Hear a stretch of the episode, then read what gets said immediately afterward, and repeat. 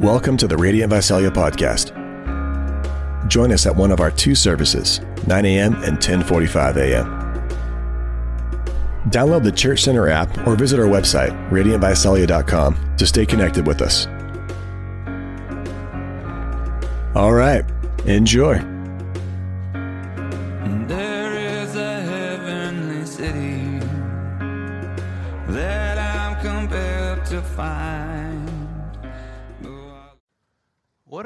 Talking about when we talk about the heart?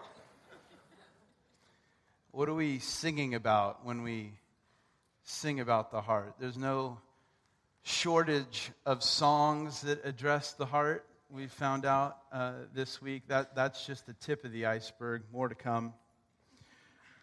No shortage of sayings having to do with your heart. Am I right?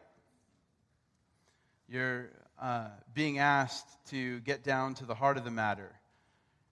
You're being asked, what is your heart on this issue?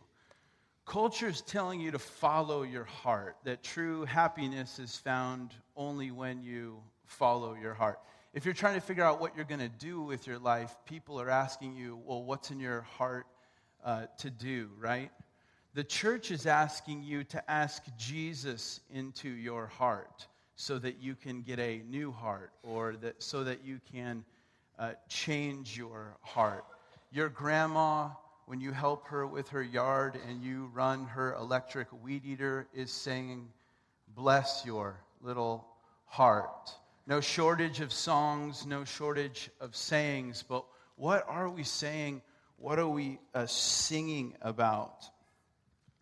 Um, we're always talking about the heart here at Radiant, stressing the importance of the heart.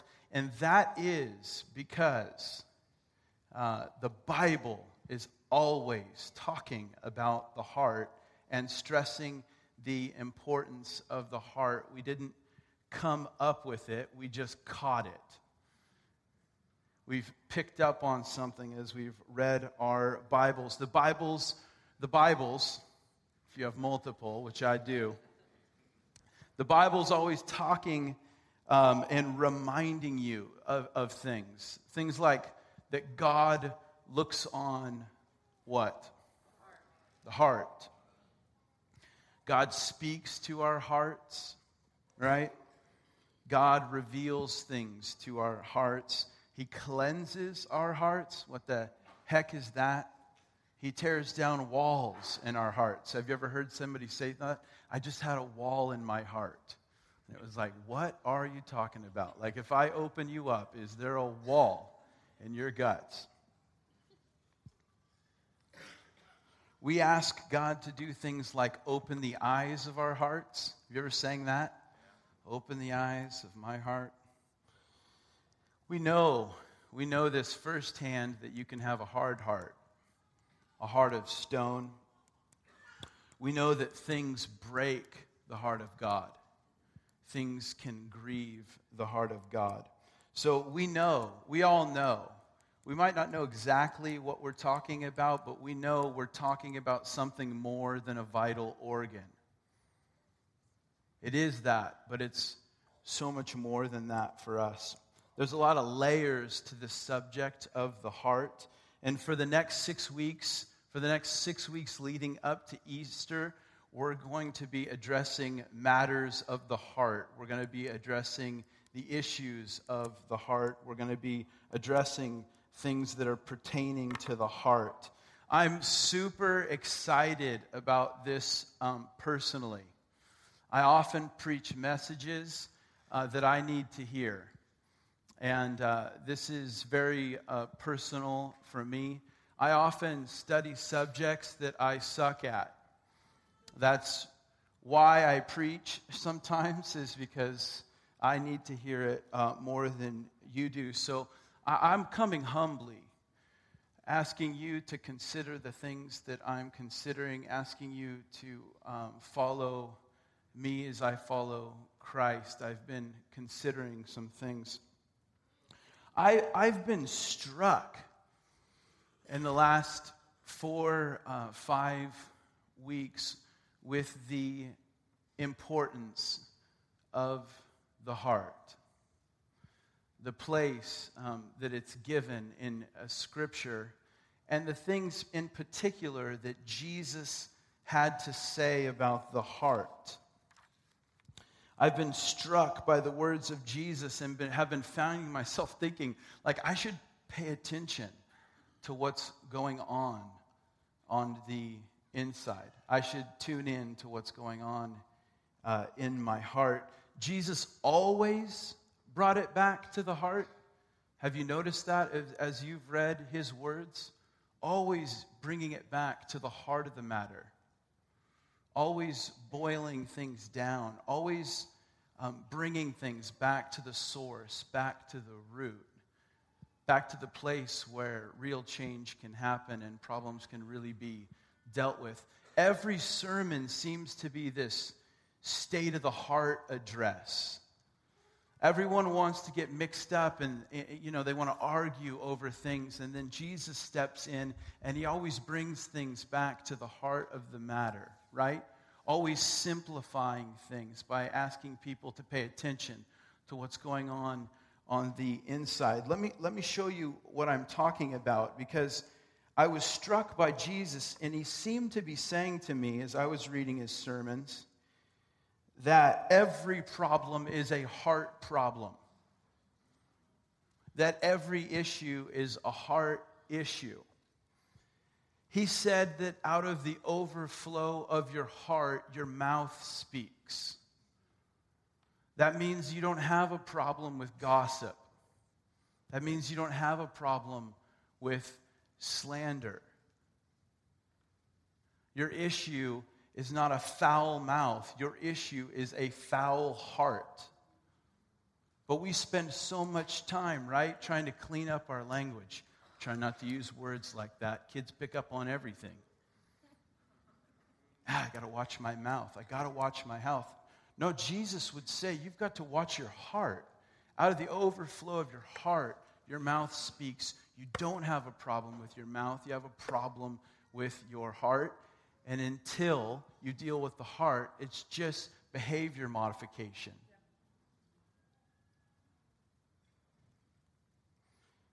He said, Where your treasure is, there your heart will be also that what you do and don't do with money is just a reflection of your heart.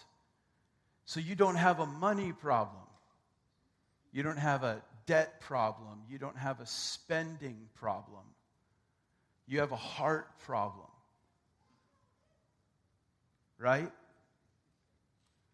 We're always addressing this in the church. You're generosity. It has nothing to do with money, it has to do with your heart. That's why God's after your money. Because He's after your heart. That's why Jesus talked about it constantly. Well, the church always talks about money, not as much as Jesus, your homeboy. He's the guy talking about it. You're the guy ignoring him. Matthew 5 27 and 28. This one's brutal. You have heard that it was said, You shall not commit adultery.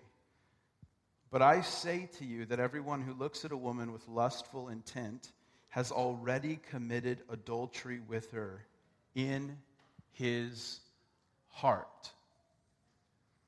That means that you don't have a problem with your eyes, you don't have a problem with lust. You don't have a problem with porn. You have a heart condition. Every problem seems to be a heart problem with Jesus.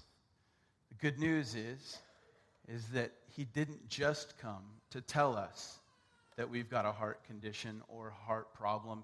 He came to give us new hearts. He came to put his spirit within us to change us on the inside. Not to, not to just put pressure on us to change our behavior, but to renew us on the inside so that what flows out is life. Listen to this one. Jesus was just killing it this week as I read the Bible. He called people. This is just, it's just genius. This is the genius of Jesus. This is the brilliance of Jesus. Nobody talks like this guy.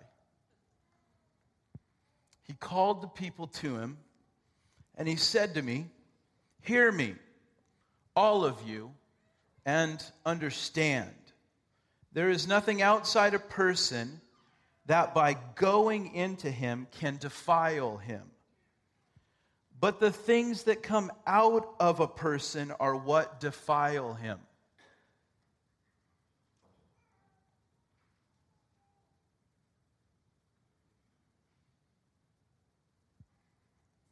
Just let that sink in for a sec.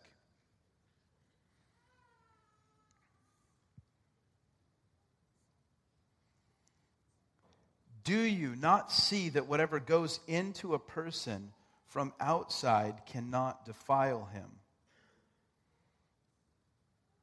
Since it enters not his heart, but his stomach, and is expelled. Thus, he declared all foods clean. And he said, What comes out of a person is what defiles him. For from within, out of the heart of man come evil thoughts, sexual immorality, theft, murder, adultery, coveting, wickedness, deceit, sensuality, envy, slander, pride, foolishness. All these evil things come from within and they defile a person. The context of this is that Jesus is talking to some religious leaders who are asking questions about diet. What can and can't we eat? And Jesus goes, Hear me. In fact, hear me, all of you. It's not what goes into a man that is the problem, it's what comes out of man that is the problem. Revolutionary. That's not the issue. What, you know, because for the religious, this is what they believed, right? The religious believed, I'm all good in here. And the problem is out there.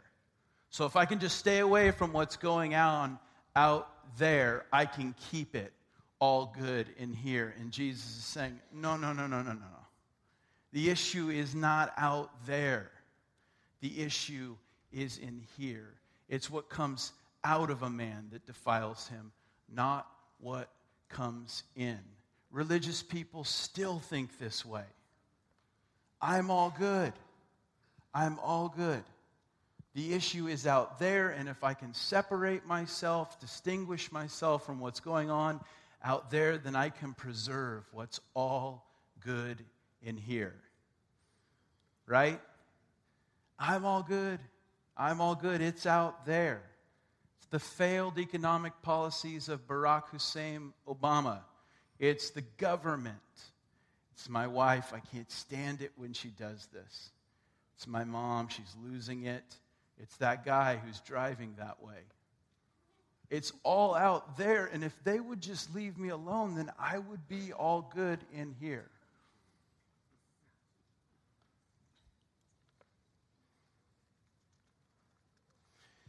As churches, we often address behavior, right?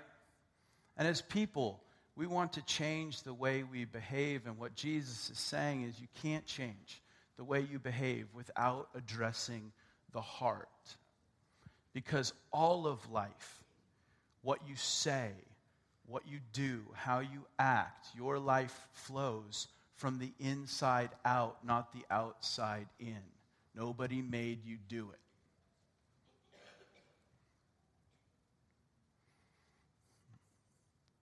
I also am very excited about this series because I felt arrested by this um, passage. You ever read your Bible and then feel like a passage like punched you in the nose? Like you're looking at the book and you're just reading, and then all of a sudden a passage is just like, you know, You're like trying to shake it off, but your eyes are getting blurry. You feel like you're going to cry. Ah, I got punched. Before I read this passage, I want you to know the context of this, which I think makes it even sweeter. This is a father speaking to a son. This is, this is wisdom being passed down. This is a man, after a lot of years of life, wanting to tell you what's important. This is a father saying, Son, this is how life works.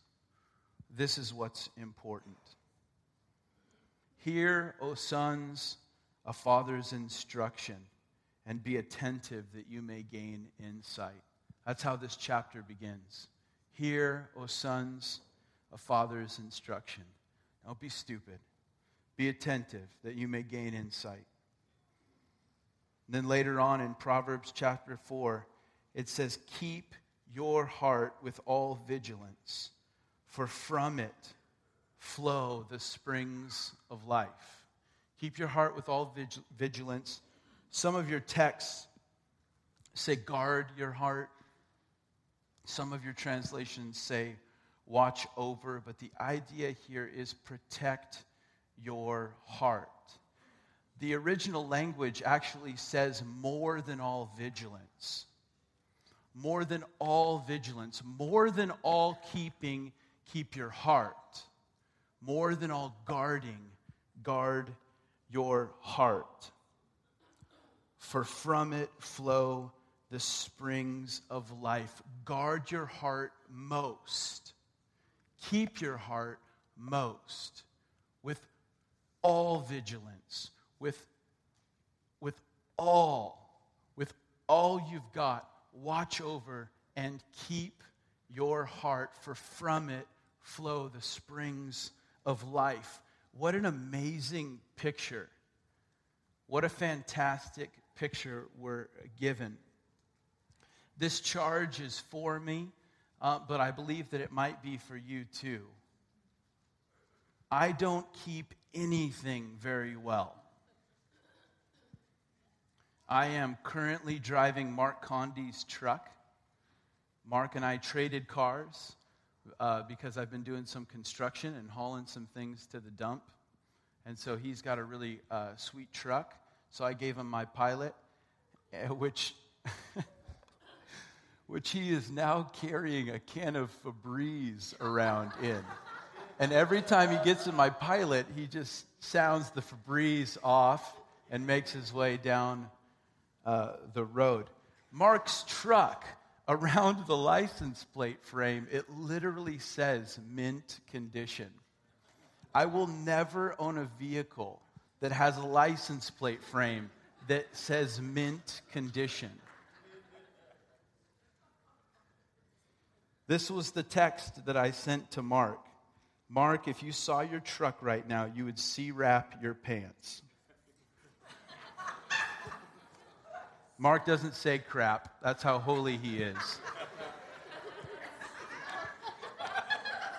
You would C wrap your pants.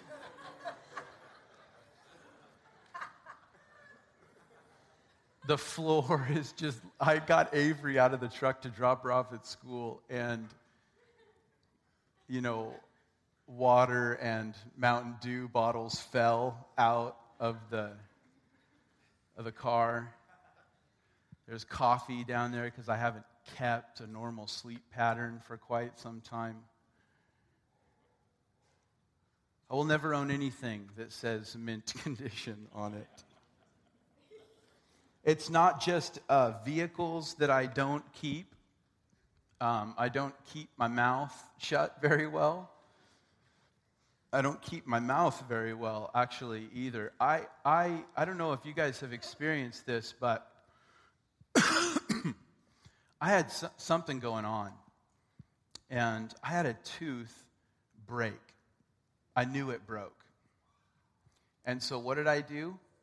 The other side. I just started chewing on the other side. And I chewed on the other side for over a year. And then I started to experience some pain when I would drink things that were cold or things that were hot. And because nothing can stand in the way of my consumption of soda and coffee, because I haven't kept a good sleep pattern for a while, I finally make my way into the dentist. And he says, Hey, listen, man, you need a root canal. You should have been here a year and a half, and we would have been able to deal with this, right? So, that, so that's all it's hyped up to be a root canal. that's the real deal.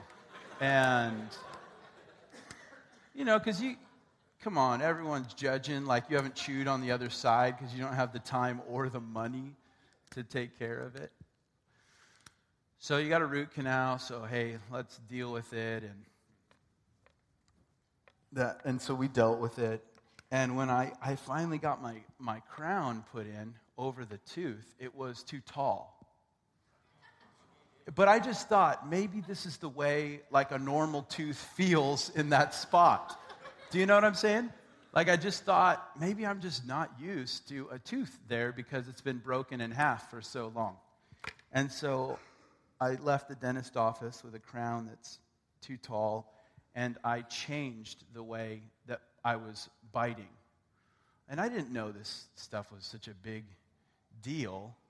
Um, I came to church the next day because it was the first uh, day we were here in this building. And if you remember, I led worship, sang my brains out with a jaw that wasn't necessarily in uh, its typical pattern. And then I wake up on Monday morning and I'm having a hard time opening my mouth. So I go back into the dentist and I say, listen, um, I, ca- I, can't. I, actually, that's not even true. I, I then didn't, didn't have the time and didn't want to go back into the dentist. And so, even with a mouth that was not opening, I was trying to shove food in it you know, like this. And I'm sitting around, I'm sitting around uh, with Tiff in the hospital because Ruby's born, and she's watching me eat the hospital food. What's more painful than eating hospital food? Eating hospital food when your mouth won't open. And so she's watching me eat, and she's like, You've got to go to the dentist. Please go to the dentist. I can't watch this. So I left the hospital and I went to the dentist. And I was like, hey, look, I can't open my mouth and it seems to be getting worse, right? And he explains to me how my jaw works. It's pretty fascinating, actually. And, um, and then he gives me some TMJ exercises. Except for those exercises, I'm supposed to do three times a day, and they take 20 minutes with a heat sock. And I'm in the middle of construction on a house, and I'm like, I'm probably not going to do that. Probably not going to sit around with a neck sock around my jaw while these construction guys laugh at me for being a wuss. That's probably not going to happen. So I don't take the time to tend to what's going on. I continue to neglect what is going on, and all the while my jaw is cinching down. So finally, when I'd had enough, and by had enough, I mean I hadn't had a hamburger in two weeks. And, I, and it was, I was, and I was struggling. I went, I, Nick San Pietro, Matt's little brother, is my dentist, and I went in there and I sat down, and I, he was like, Well, you know, have things gotten any better? No. Have you done the exercises? No. And then my, my first words were, When can I eat a hamburger? Tell me when I can eat a hamburger. So I, I say this um, to say, you know, I, I, don't stand up here um, as, as, someone who has an easy time uh, keeping anything. I neglect quite a few things, and these funny stories about my vehicles and about my mouth are also true of my heart. And so that's why, as I read this passage, I felt very um, convicted. Guard your heart, keep your heart. This charge is for me, but I think that this charge might be for us. Have you been making the condition of your heart most important? More than all keeping, more than all guarding. What do you guard? What do you protect? What do you keep more than all guarding, more than all keeping? Keep your heart, protect your heart. But we're busy, right? We're busy keeping other things. I mean, that's my excuse. We had just had a fifth baby, doing construction on a home, moving uh, the church. I'm too busy to tend to, to keep my heart. And most of us are very busy, right? Keeping your bosses happy so that you can keep your job. Keeping your kids safe and keeping your kids on task, right? Keeping your facial hair out of the sink. Keeping calm and carrying on, right? Keeping your house clean. Keeping your account from being overdrawn, keeping your minivan running. We just keep on keeping on. And you have to hear this charge from a father to a son. More than all keeping, keep your heart. More than all guarding, guard your heart with all vigilance, for from it flow the springs of life. With all the keeping that you do, with all the keeping that you're up to, because you got to keep on keeping on. You have to keep your heart. I, I, I, just want to say something to, to you, uh, parents especially. Your kids don't need another activity, they need a mom who's not consumed with bitter envy. That's what they need.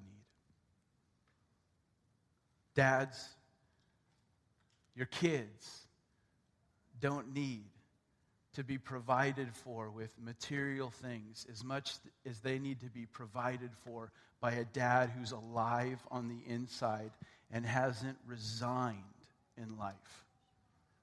That's what your kids need. I want to speak about a few things out of this passage. First, I want to address what is the heart and why should we keep our hearts with all vigilance. And then I will touch on how we keep our hearts. First, uh, what is the heart? What are we guarding exactly? If we're supposed to be posting up and protecting something, what the heck are we protecting? What are we talking about when we talk about the heart? What, what is it, right? So, when we refer to the heart, we're typically talking about our emotions, our affections, and our feelings. The Bible's definition does include this, but it's much broader than that. It's much bigger than that. So it's not just our affections, our emotions, and our feelings. There's more to it in Scripture. When the Bible talks about the heart, it's talking about what is deep inside of you. It's talking about your deepest moral and spiritual convictions. When the Bible talks about the heart, it's talking about what makes you you. It's the center of your being, it is your essence. That's why we say things like, let's get down to the heart of the matter. It's who you really are. The Bible refers to the heart close to 900 times, depending on what translation you're reading. 900 times. 77 times in the book of Proverbs alone. It is a mega theme in a uh, scripture.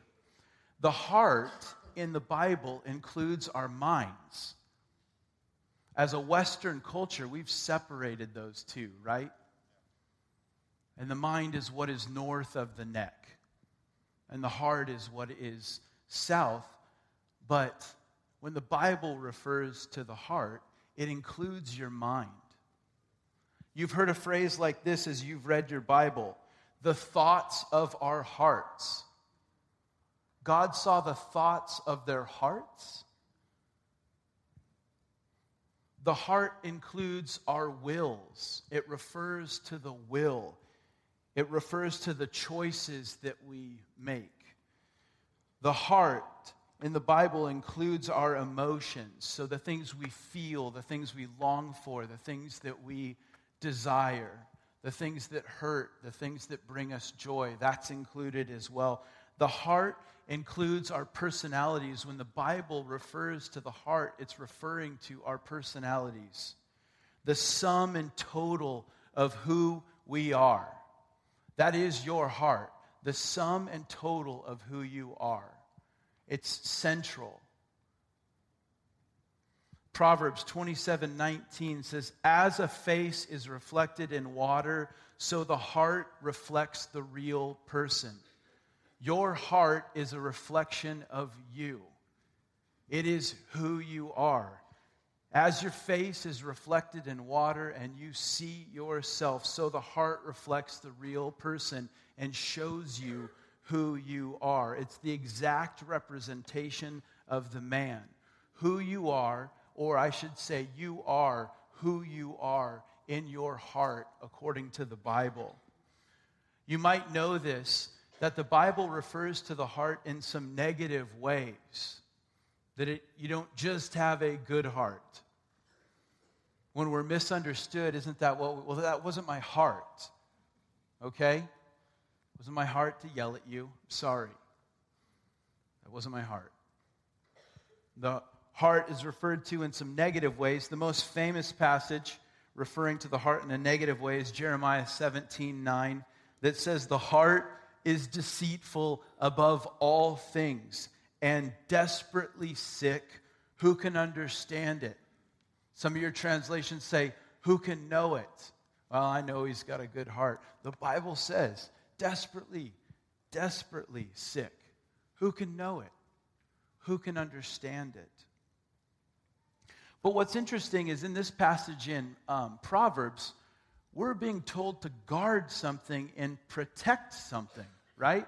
Why would we be told to guard something and protect something that is desperately sick and deceitful above all things?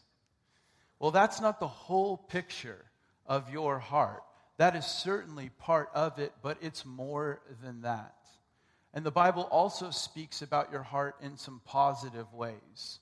So to say that we should guard something or to protect something is to imply that there's something good about that thing, that there's something that we should protect, that there's more to it than this. Even Jeremiah, the prophet who spoke those words, that your heart is desperately sick, also had this to say. Jeremiah 24 7, I will give them a heart to know me, says God, that I am the Lord. They will be my people, and I will be their God, for they will return to me with all their hearts. So that's not the whole picture. There's more to it than that. The Bible also says some really positive things about your heart. Romans 5 5 says that God's love has been poured into our hearts through the Holy Spirit who's been given to us. Hebrews 10 22 says, Let us draw near with a true heart, that we can actually have a true heart in full assurance of faith, with our hearts sprinkled clean from an evil conscience and our bodies washed pure with water. We have a heart condition, and Jesus came as the great physician to tend to that condition we can actually, because of the work of Jesus, have a true heart. We can pursue God with a true heart. We can draw near to Him. At the same time, in your New Testament, James, the brother of Jesus, is warning Christians people who've already asked Jesus to live in their hearts. He's warning them and saying to them in James 3:14, "But if you have bitter jealousy and selfish ambition in your hearts, do not boast and be false to the truth." These are believers, people who've had their hearts cleansed, can still be dealing with bitter jealousy and selfish ambition. Again, James warns in chapter 4 draw near to God, and he'll draw near to you. Cleanse your hands, you sinners, and purify your hearts, you double minded. These are warnings to believers, these are warnings to the church.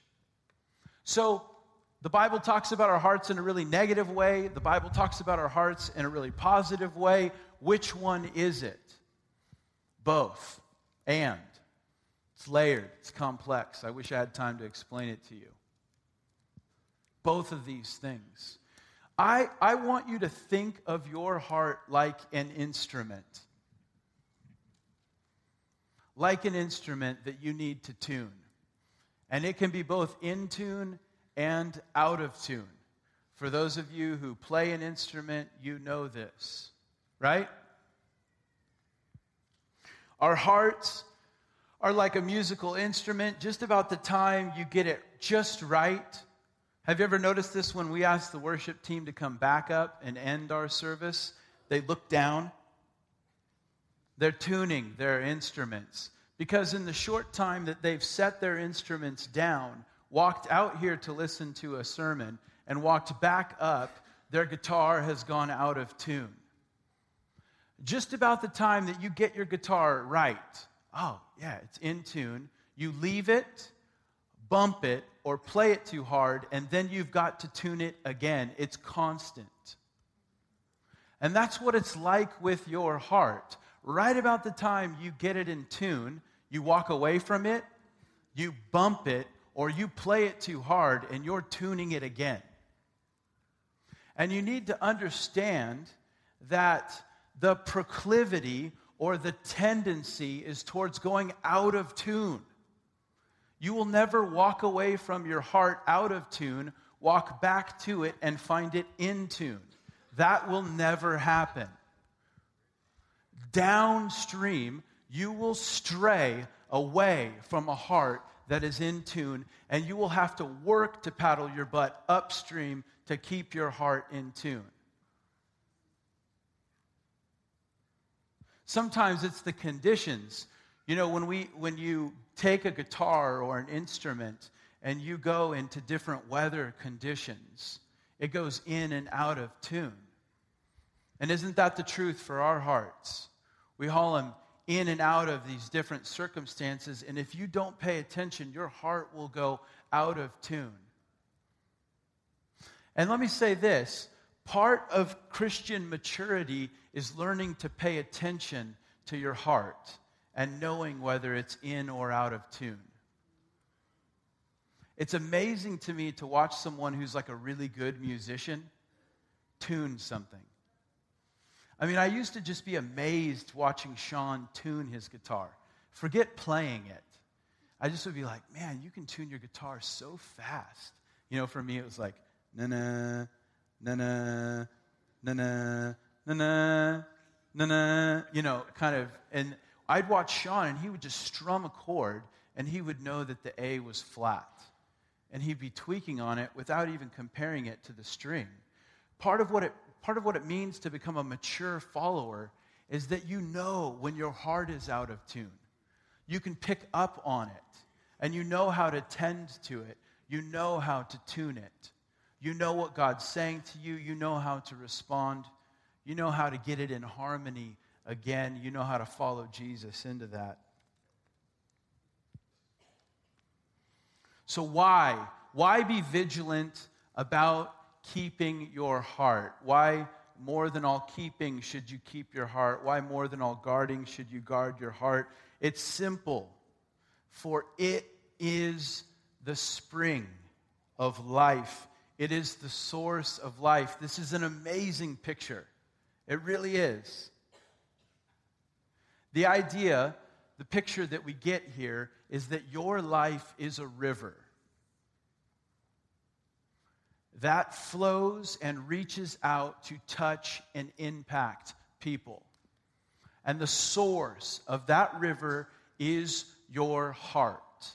And whatever is at the source will flow from the source to reach and impact people.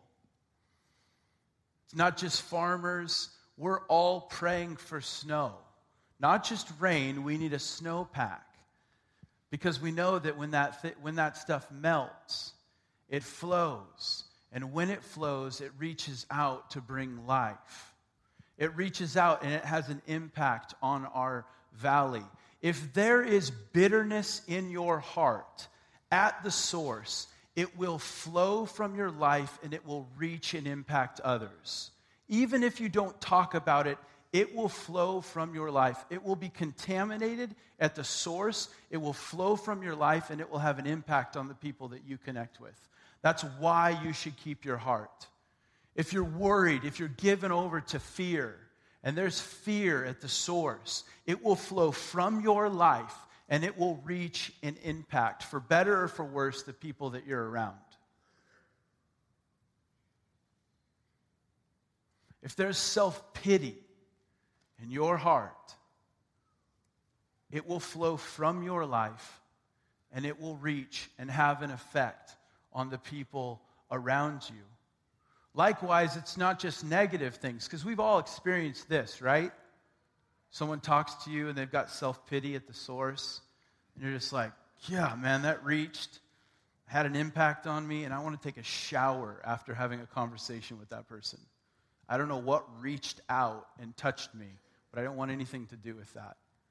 We've been impacted by fear. We've been impacted by people's anger flowing from their hearts. But it's not just the negative stuff. We've also been impacted by people who trust God with all their hearts.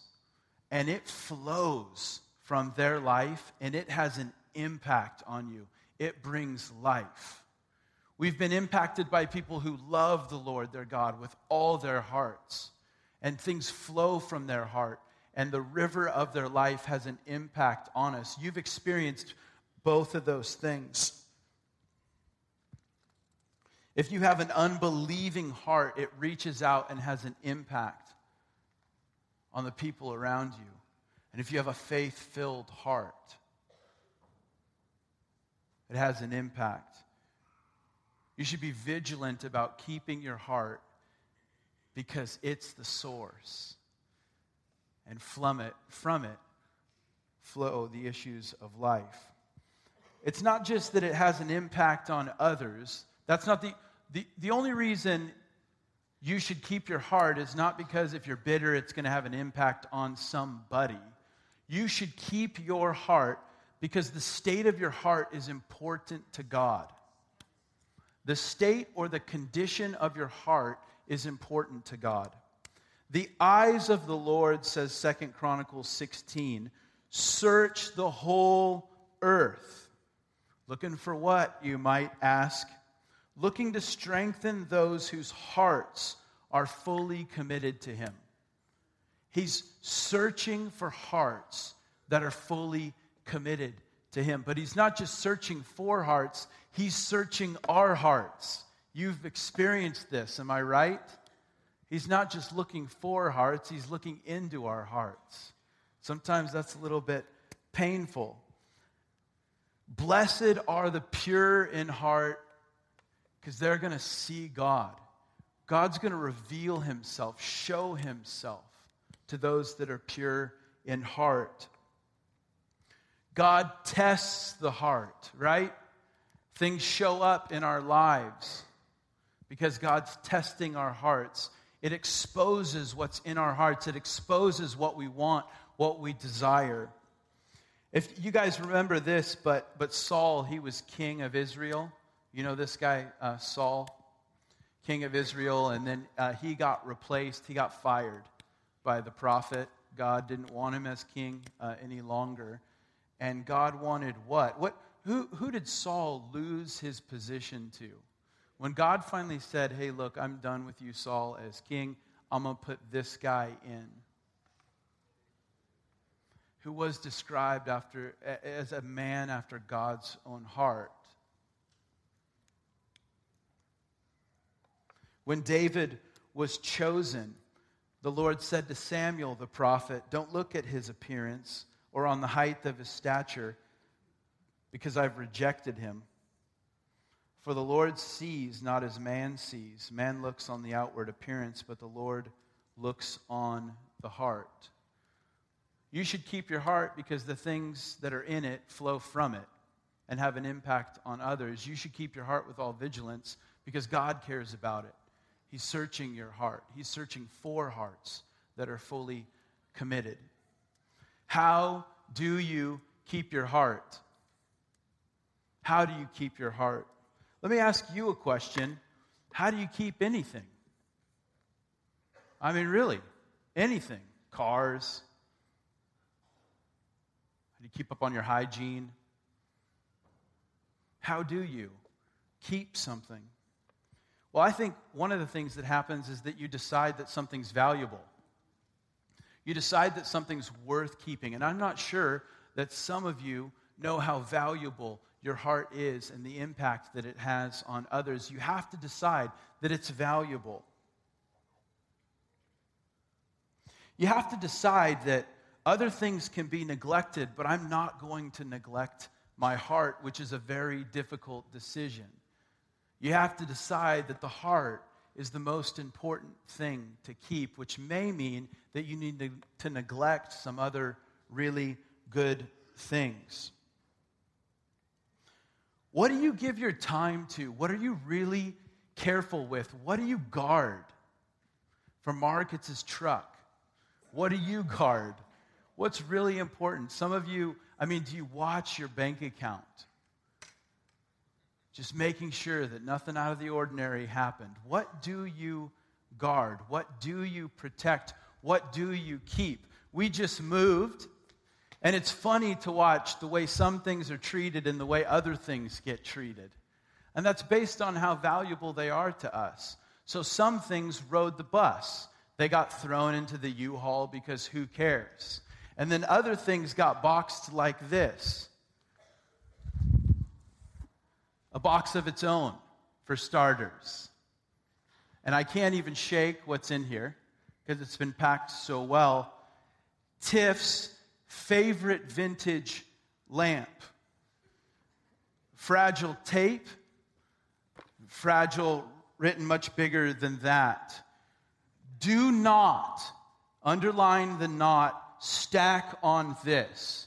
This did not ride in the U Haul with everything else. This rode in Tiff's vehicle because she wasn't going to allow some meathead to pack this up in the U Haul. This got chauffeured to our new home and doesn't stay in our garage. This actually stays in the rooms. What do you guard? What do you protect? What do you keep? What's valuable to you? What's important to you? Your heart is very important. It shouldn't be tossed in the garage like everything else. If you're not in the habit of packing your heart like this, you should get in the habit of packing your heart like this. I lived in the country growing up. There's a hill behind our house. On a couple of occasions, that hill caught on fire. And the game, you know, the name of the game became grab what you can and get out of the house. And so you've got two arms, and what you get to carry um, is what those two arms can carry. And so it's funny to watch my whole family pick the things that are most valuable to them. I was in high school, you know, so I grabbed my snowboard and my guitar, and I went out onto the road to watch the hill burn. My mom is like, get the photo albums. And my mom is crazy about pictures. And that thing weighed 500 pounds, that cabinet with photo albums, you know? What's important to you? What's valuable to you? Is your heart that important? Do you keep it?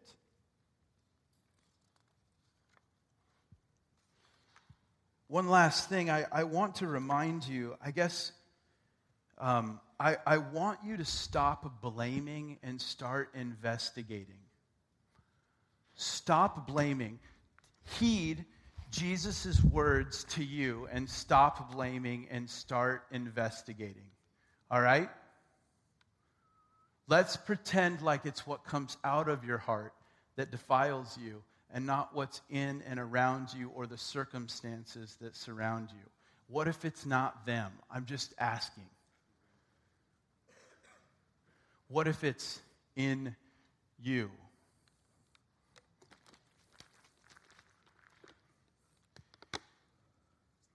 How come water came out of this? Just answer it to yourself. Don't answer it out loud. How come water is coming out of this? Let me ask it again. How come water, water is coming out of this? Initially, we all watch something like this go down and we think to ourselves, because you shook it, stop shaking it, and the water won't come out of it. Do you know how much we paid for these floors? Do you know how much that wireless mic is? Do you know how much Jared spends on hair product? How come, how come water comes out of this? Well, it's because you shook it. No, it's because there's water in it. That's why water came out of it, and not pink lemonade. If pink lemonade was in it, pink lemonade would come out of it. And if chocolate milk was in it, chocolate milk would come out of it. The reason that water is coming out of this is because there's water in this. And so often we think to ourselves, well, it's because I'm getting bumped that something's coming out of me. What if it was just, just consider this. What if it was impossible for something to come out of you that wasn't first in you? And what if it wasn't the bump's fault? What if it wasn't the shake's fault that it came out? Stop blaming and start investigating. What if it's not her low cut shirt? What if it's not that you were cut off? What if it's not that you were misunderstood? What if nothing could come from your life that wasn't first in your life? That you didn't already have a condition? That you weren't already dealing with anger, that you weren't already dealing with pink lemonade, that you weren't already dealing with milk. What if milk comes out because milk was in it? Stop blaming the things that bump your life and start investigating what's at the heart. What's in you? Well, if they wouldn't have, look what you made me do. Look what you made me do. I was fine. It was all good, and now I'm pissed. And it's you. You've done this to me. What if nothing could come out of you that wasn't first in you? Worship team, would you guys come?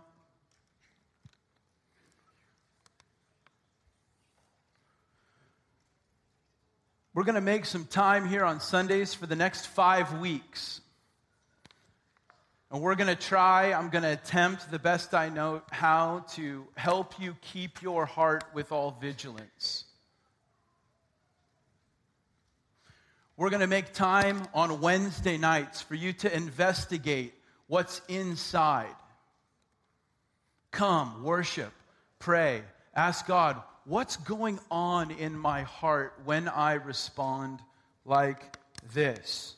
Each week, There'll be an opportunity to receive prayer because Jesus wants to help you, wants to give you, wants to serve you, wants to put in you a new heart. He wants to change your heart. As the great physician, he doesn't just give you, right, a. Um, he doesn't just give you a description of what's going on. What's that called? Why is this not working? Why is my sermon not working? a diagnosis. As the great physician, he just doesn't diagnose the problem, he writes prescriptions as well. He just doesn't reveal things and then leave you to deal with things. He wants to put his spirit in you, help you to deal with what's coming up. Each week, there'll be prayer we're going to talk about the bitterness and the unforgiveness that is flowing from your heart to impact others. We're going to talk about worry and how it flows from your heart and not from the circumstances around you. We're going to talk about an unbelieving heart and the impact that that has. We're going to talk about what it means to trust the Lord with all your heart, and we're going to talk about what it means to love God with all your heart and love your neighbor as yourself. Would you stand with me? I'm going to pray, and we're going to worship our way out of here.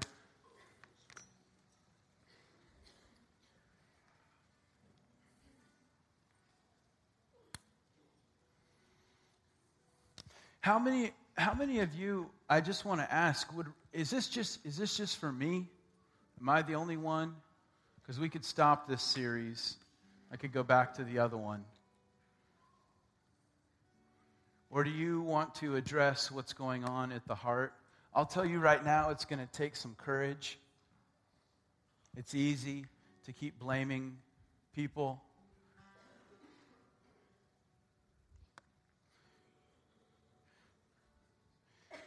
I'd love to read this promise over you and, and, and pray, and then we'll worship. Ezekiel 36, 26 through 28. And I will give you a new heart and a new spirit I will put within you. And I will remove the heart of stone from your flesh and give you a heart of flesh. I will put my spirit within you and cause you to walk in my statutes and be careful to obey my rules. You shall dwell in the land that I gave to your fathers, and you shall be my people, and I will be your God. Father, we're not after just good behavior. We want to follow you from an obedient heart. Would you do what only you can do? God, we can change the way that we behave. We cannot change our hearts. We're powerless to change our hearts. Come, Holy Spirit, and do that. Come do that. Give us new hearts. We're sick of what this one's pumping out. Give us a new spirit within us. Remove the hard heartedness, the numbness Put heart of flesh within us. I want to ask you that you would go to the root of the problem, that we wouldn't just chase fruit sins, but we would get to the root of the sin in our lives. Reveal things to us, God. Open the eyes of our hearts. Whatever that means, do that. Show us what's really going on. In Jesus' name, amen.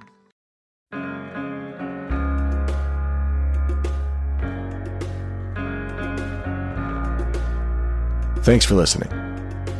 We want to be a resource for you as you walk with Jesus. So please connect with us at radiantvisalia.com. Until next time. There is a heavenly city that I'm compelled to find. I love the flowers and trees and the smell of the grinding sea and all the beautiful things here in life. And I